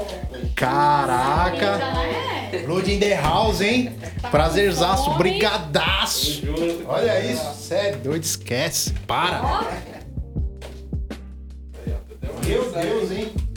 Agora vamos, vamos dar um cortezinho aqui pra montar a mesa pra vocês. Vamos ver o que tem aqui. Fala, minha tropa, voltamos como? Olha essa mesa, esquece, pai. Os monstros chegou, os homens tá aí, ó. Trouxeram muita coisa boa. A gente já deu algumas beliscadas. Detonada. Como a Nara tá fazendo, por exemplo. Meu, esquece. Maravilha aí, ó. Blood in the House, em Pinheiros. Segue os homens aí, coloca o Insta deles aqui. Os caras são foda. Segue os homens. Eu nunca comi uma batata dessa rústica. Com esse tempero aqui, mano, esquece. Tá boa pacas, não é E é o Wings? churumelas. Ó o Wings. Eu não comi ainda, vou Ai, comer. meu filho, come. come do jeito que eu comi. Enfia inteiro na boca e puxou assim. Agora o hambúrguer também eu vou falar, velho. E esse pontinho, dá pra ver aí? Nossa. Olha o ponto dos deuses. Eles capricharam, hein? É isso, segue os homens. Vamos comer um pouquinho aqui. Daqui a pouco a gente volta, hein? Tamo junto. Bom, minha tropinha, voltamos agora. Um pouco satisfeito, ainda vou comer, tá? Isso aqui é meu, ninguém coloca a mão. Agradecer mais uma vez aí o pessoal do Blood in the House. Fique em Pinheiros, quem quiser conhecer. A casa tá aberta. Certo, rapaziada? é isso, a casa tá aberta. Dias de sexta e sábado, é isso mesmo? Aí, ó. Quem, quem tá no Spotify, ouviu? Delivery direto, vai chegar do jeito que chegou aqui, ó. Tenho certeza, batata. Opa, Se não chegar, vocês podem falar comigo que eu como, como talo. Pode falar com a Nara aí, ó, que come o taco, igual ela falou. Que eu só faço propaganda de coisa boa.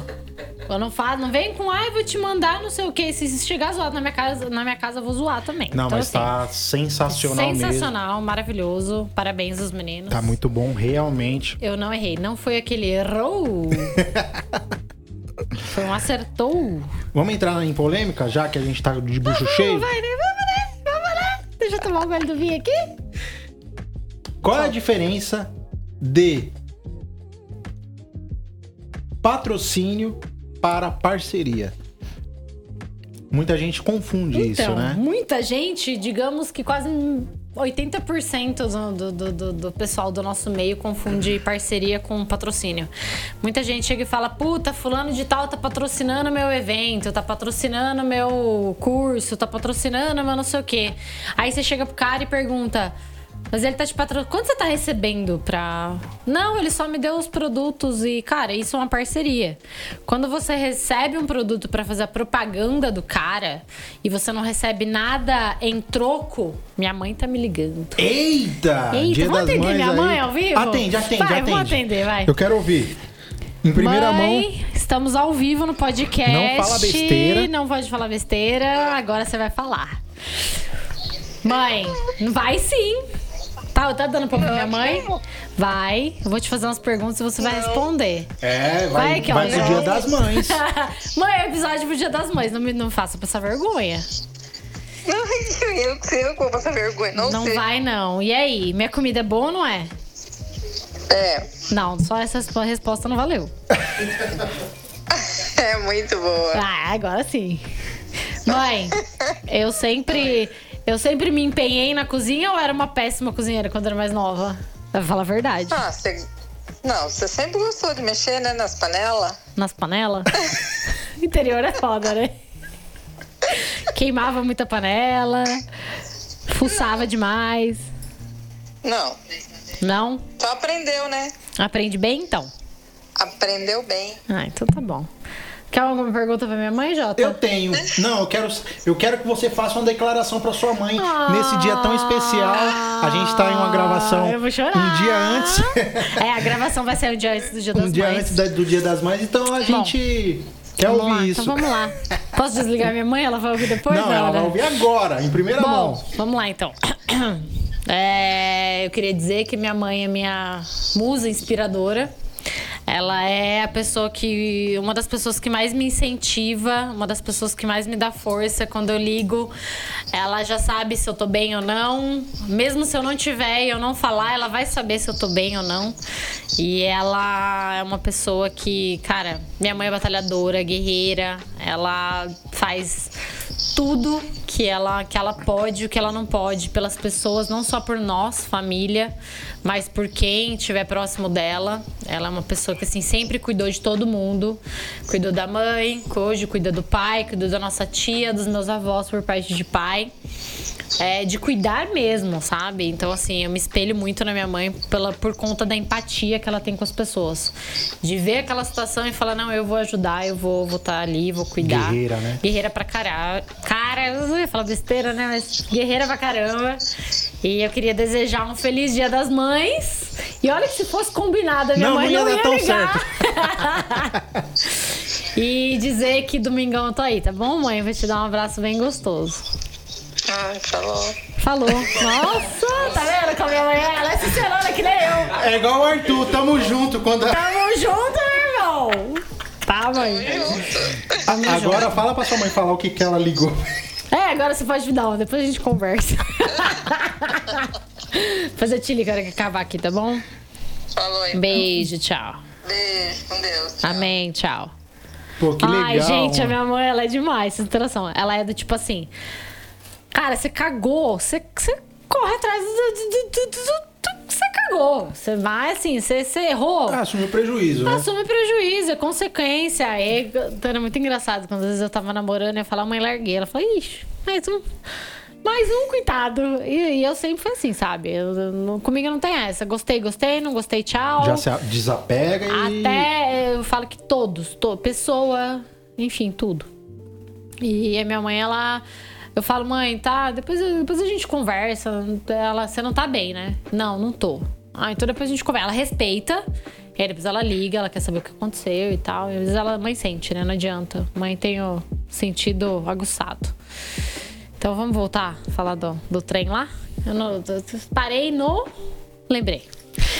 É, então, assim, gente, é, o que muita gente acha que, ah, eu recebi um produto na minha casa, ah, o cara tá me patrocinando. Cara, a gente, a gente tem que entender que patrocínio é quando entra um pagamento. Você patrocina alguém, você, você não tá simplesmente dando seus produtos para vocês entenderem o que é enviar produto para você fazer propaganda. Isso se chama permuta.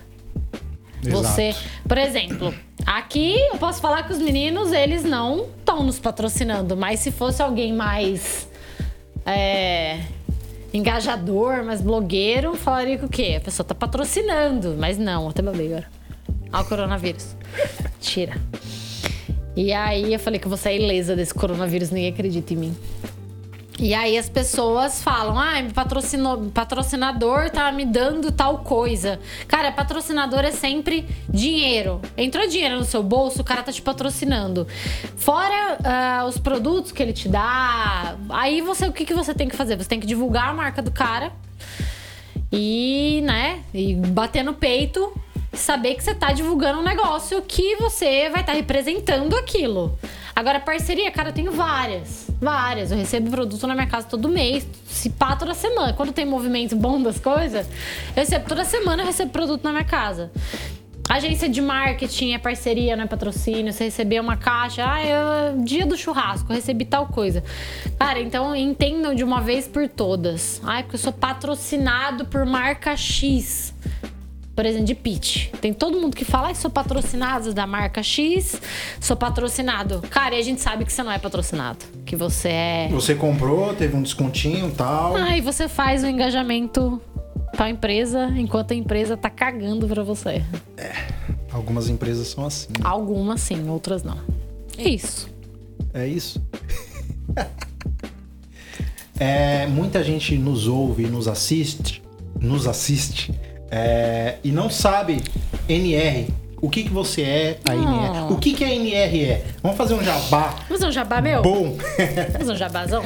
Não o trouxe que, nada pros que, meninos pô, o comer. que, que eu vou, vou pesquisar? O que, que eu vou achar lá pra comprar? Bom, início de NR, eu queria montar um negócio e eu falava que nome que eu vou botar nessa caralha, né? Não tem nome, não tem, não consigo ter ideia, vou colocar o quê? Aí fiquei três, quatro dias sem dormir, pensando, pensando, pensando, pensando, pensando. Falei, cara, meu nome. Naraí Ribeiro. Não, não sou legal. Tem gente que não vai saber pronunciar, vai ter gente que não sei o quê. Aí falei, bom, NR Naraí Ribeiro. Falei, NR. Aí um NR, só o logo do NR também tava sem graça. Aí eu fiquei, fiquei. Falei, se eu colocar um acento ali, as pessoas vão saber pronunciar, porque é só ler. Sim, sim. NR. Muitas vezes tem. Muitas pessoas têm umas pronúncias muito engraçadas. NR, NR. É, não, gente, NR, do jeito que você lê. Se, se, NR. se todo mundo lesse do jeito que aprende na escola, mas as pessoas não, elas querem é, colocar frufru nas coisas, nas palavras. Não, mas é só falar. Naraí Ribeiro. Americanizar o negócio, né? É, NR e é isso. E aí, qual era a ideia? No começo, NR eram kits. Eu montava kits sazonais. Aí, ju- junho, Dia dos Namorados e Festa Junina. Aí eu fiz os kits da Festa Junina e o kit do Dia dos Namorados. Agosto, o que, que eu vou fazer? Não sei, fiquei parada. E aí foi acontecendo. Quando eu vi dezembro, eu falei assim, cara, eu tô em São Paulo, eu faço um puta chocotone trufado. Eu vou vender. Cara, eu fiz tanto chocotone trufado que você não tá ligado. Fiz muito. Muito, muito, muito, muito. Mandei pra vários lugares. Aí eu falei, no começo do ano, eu falei, cara, é isso, eu vou voltar a fazer confeitaria por enquanto. Aí juntei a confeitaria com alguns itens salgados. Só que nisso, é, eu pensei, vou fazer o simples e o que todo mundo gosta, que é o comfort food. Sim. São tortas, salgados, é, bolinhos, docinhos, pão de mel. Aí a gente tem uma torta maravilhosa de cupim defumado, que quem quiser pedir, sério. Quem pediu, quem come, cara, sempre pede de novo. A gente tá tentando montar uma estrutura, a gente fala a gente, porque é, é empresa, né? Mas a gente sou eu sozinha mesmo. A gente e eu. A gente, eu no caso, eu sou três pessoas na empresa. A que faz a comida, a que cuida do financeiro e a que faz o marketing. Eu sou as três pessoas dentro da empresa. Caramba. Então eu sei quanto entra, quanto sai, eu sei o preço da minha ficha técnica, eu sei é, o, se meu marketing tá funcionando ou não, eu sei se aquela publicação que eu fiz deu engajamento ou não, se tá vendendo, se não tá, quanto eu tenho de acesso na minha página, então sou eu que faço tudo. E eu acho que quando você tá começando, é você mesmo tem que meter Sim, a você cara. tem que meter a mão Pra negócio. você economizar também no, no, no, no- financeiro, né? Porque por que, que eu vou pagar mais uma pessoa se é um trampo que eu posso fazer? Que ainda é uma coisa pequena, uma coisa devagar. Mas a ideia, até o final do ano, é que a gente tá aí galgando e tal, é reaju- reajustar tudo pra gente ter esses produtos todos congelados e ser assim, full, sabe? A pessoa ligar e falar: Você tem tal item? Tenho, Tem. tô indo te entregar. Você tem tal coisa? Tenho. Mandar te entregar. E deixar o iFood também aberto o tempo todo. Manter uma pessoa fixa dentro da cozinha só pra distribuição. E essa é a ideia. Vamos ver se vai dar certo. E tô torcendo muito, a gente tá trabalhando pra isso. Eu falo a gente também porque o Daniel às vezes me ajuda Sim. com muita coisa. Então, os vai e vem, carrega pra lá, carrega pra cá, faz compra e vai comprar. Meu, tem loja que eu vou comprar no Tatuapé, pra você ter ideia, que é longe pra caramba também. Que é a única loja de doce que tem em São Paulo, que é onde a gente encontra várias coisas que não tem no resto de São Paulo.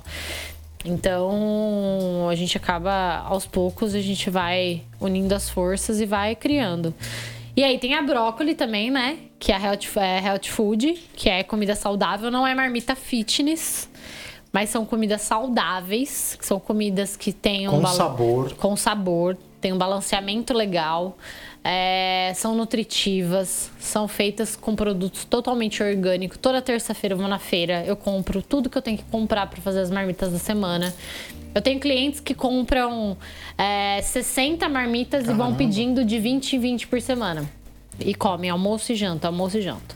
Também é uma coisa pequena ainda, mas que é uma- um projeto que a gente está pensando em tipos de embalagem para congelamento e descongelamento em micro-ondas, é, adesivos, enfim, tudo isso a gente está tá, tá penando um pouco para ver. A gente quer é, aumentar o nicho de sabores de, de, de, de preparações, sucos que você pode ter na sua geladeira congelados. Então a gente está aí andando e caminhando para crescer as duas empresas juntos. Pô, legal, Nara. E falando um pouquinho referente à pandemia. Tá fudido todo mundo, restaurante. O pessoal do Blood in the House tá com a gente aqui, pode falar um pouquinho também. É, como é que foi ficar sem evento? Porque a gente vivia muito de evento, né? Festivais, sentia a vibe da galera, tete a tete. Isso era, pra mim, era muito legal. Muito top. Cara, eu sou uma pessoa que. Antes de eu entrar no meio do churrasco, eu era uma pessoa 100% festa, 100% balada. Eu Amigos. trabalhava dia de semana. Na quarta eu já tava em festa. Tipo, eu já tava no barzinho, já tava. Eu morava na esquina de um bar. Eu morava perto de um bar que era na esquina, na verdade. Que era um dos bares mais movimentados de Bauru, que é o bar do português. E, cara, era todo dia no bar. Eu tinha. Tinha gente dentro da minha casa o tempo todo. Eu sempre vivi rodeada de pessoas. Sempre tinha festa na casa dos meus amigos. Aqui em São Paulo também começou os eventos. É, cara, você vai ficar no hotel, aí já tem uma galera também que tá no hotel. Por mais que você saia do evento, você tá com a galera no hotel, você tá ali dando risada, você vai, tipo, dormir duas, três horas para voltar a trampar, você tá rodeado de gente, você tá trabalhando em restaurante, você também tá rodeado de gente, você tá rodeado de cliente.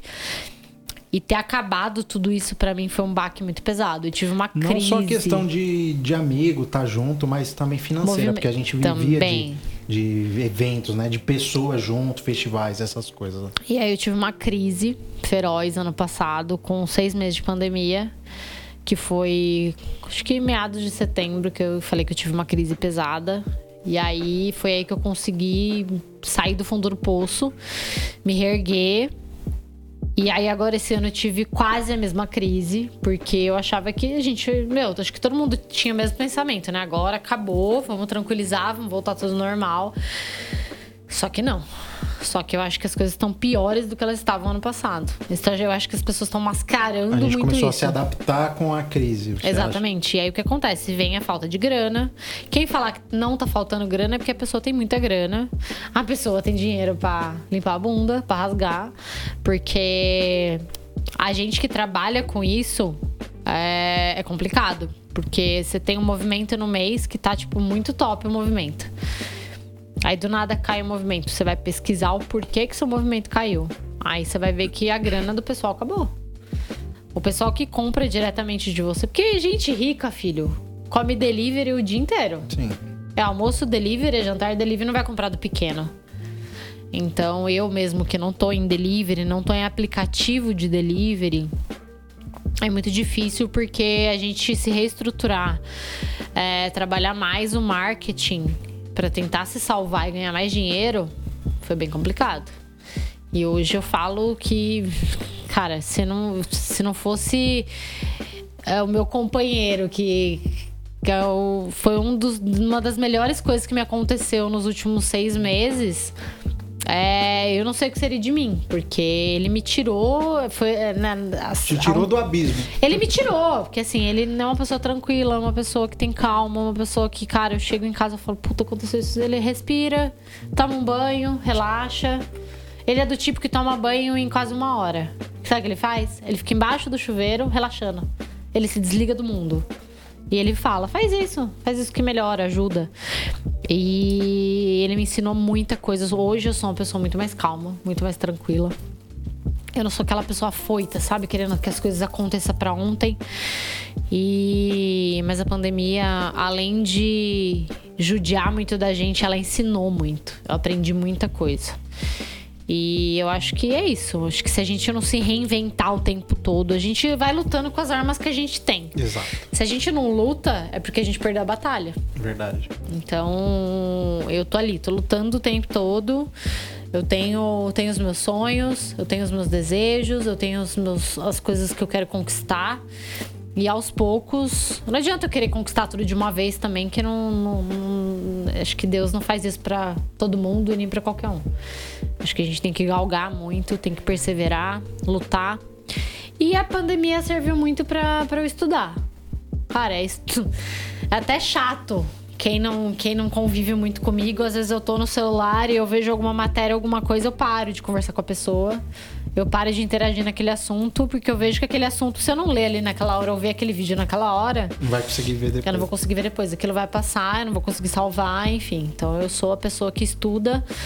Se você falar um negócio pra mim hoje que eu não sei do que se trata, Você vai atrás. eu vou atrás.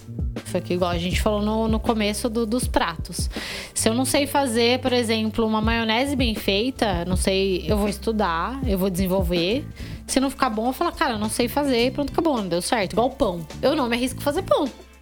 Porque é uma coisa que eu sou muito ansiosa, eu sou uma pessoa elétrica e eu falo que pão não serve como tipo de pessoa dessa.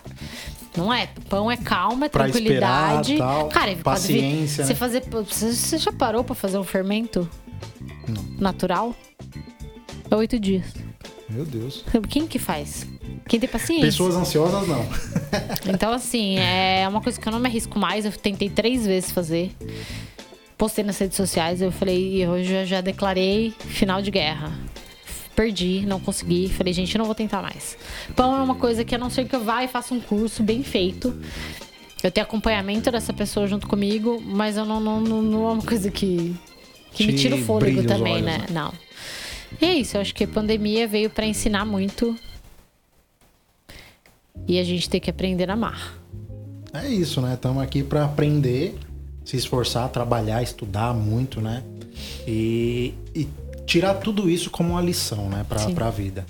Muita gente está perdendo os familiares, amigos, trabalho e a gente está tendo um privilégio de ainda continuar, né?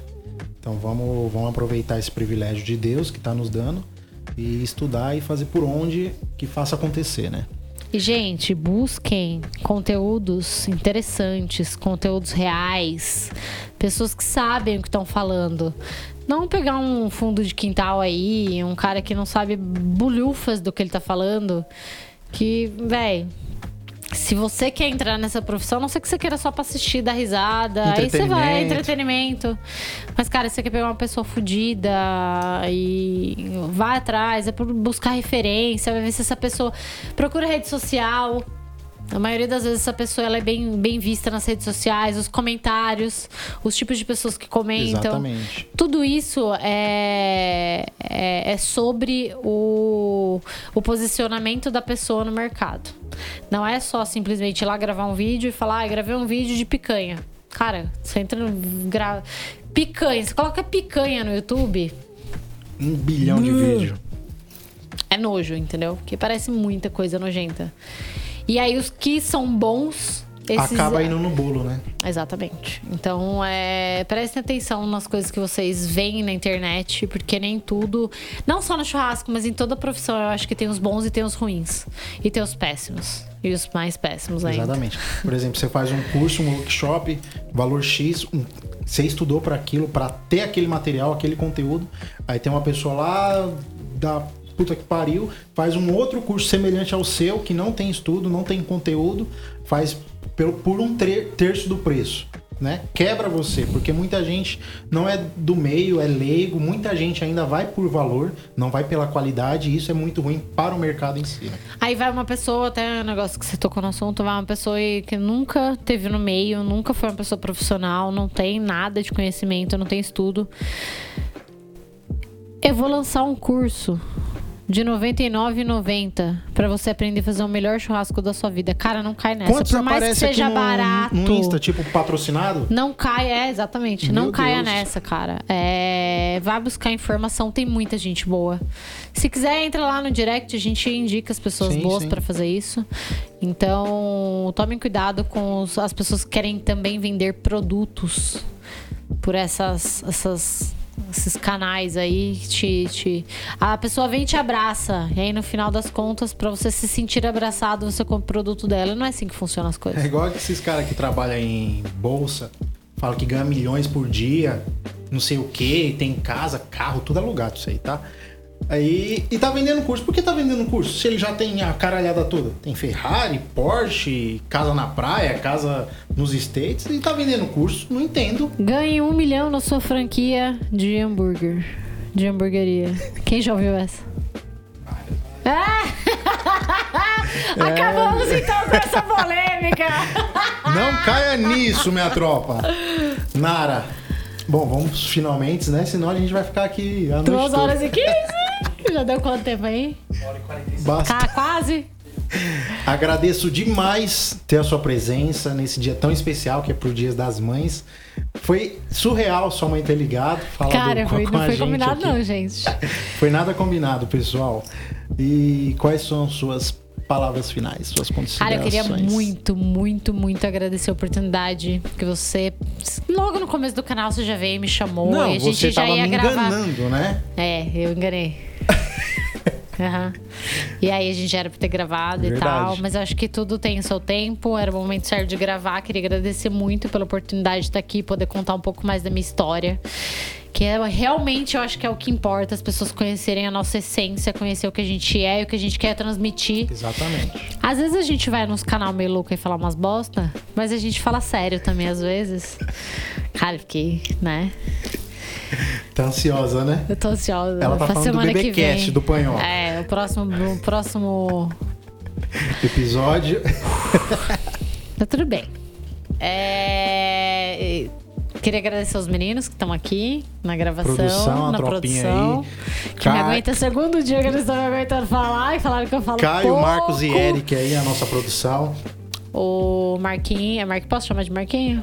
E o Ricardo, aí da Pessoal Nudging da- House, que trouxeram rango Meu, pra nós. sensacional. Cara, os caras vieram de Pinheiros e trouxeram pessoalmente Não, esquece, cara. filho, esquece. Não, esquece porque o negócio foi exclusivo. Exclusivo. Ninguém tem esse tratamento, hein?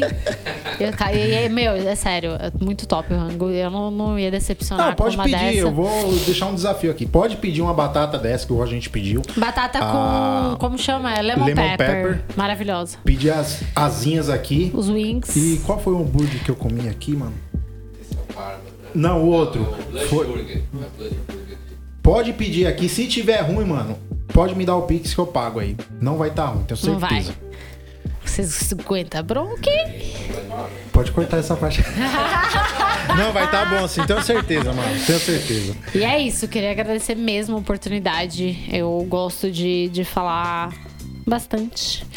E eu acho que tá faltando voz de quem é sincero, Que tem essência, né? de quem fala a verdade, de quem tá aí pra dar a cara. Me, até me falaram, ah, mas você não tem nada a perder e tal. Não mesmo, não tenho nada a perder, porque eu acho que até o que eu no encerramento ontem eu falei a mesma coisa. Eu tô aqui, eu cheguei onde eu cheguei e mérito meu, sozinha. Eu não precisei de ninguém pra me levantar, eu não precisei de nenhuma marca pra me levantar. E se a galera me conhece, sabe, me acha gente boa ou também me odeia, você tá no seu direito. Porque eu acho que você dá um like ou um dislike, o YouTube entende como engajamento da mesma forma. Exatamente. Segura essa, seus haters. Então, gente, vocês podem dar dislike, pode deixar de seguir, não importa. O que importa é vocês interagirem com a gente. Continua nos vendo. Isso aí. Muito obrigada. Obrigado, Tamo Nara. junto, é nóis. E até Esse- a próxima. Ah, até a próxima. Vai ter, com certeza. Sim. Será que esse vai ter duas partes? Fala aí, tropa. Será que o próximo pode ser cozinhando? Pô, legal, hein? Vamos fazer. É, esse vídeo vai em oferecimento a Art Mil, nossa parceira aqui do nosso canal. A Puri Season, que é a nossa primeira parceira, agradeço imensamente. E a Dinox, que a gente ainda vai fazer um churrasco top aqui na nossa mesa. Mentira que essa é minha.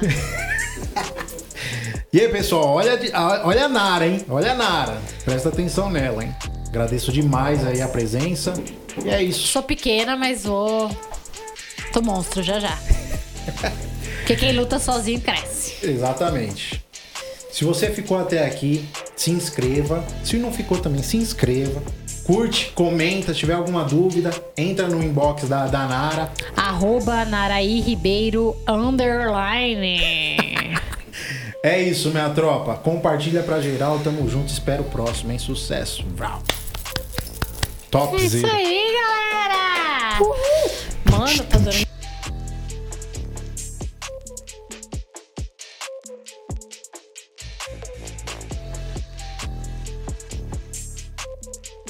dormindo. vamos deixar aqui, né? Valeu. A minha irmã falou aqui, conta que você queimava a panela. Depois ela vai ver o episódio, ela vai ver que eu contei meus contos. Vem pros dedos. Pra não ficar Oi. Nari. Como que é meu nome? Nari. O que, que você falou? Nari. Nari. Não. Falou Nari? Você falou Nari? Não falei, não? Ele falou, sabe o que? Tá gravado, tá gravado. Você veio falar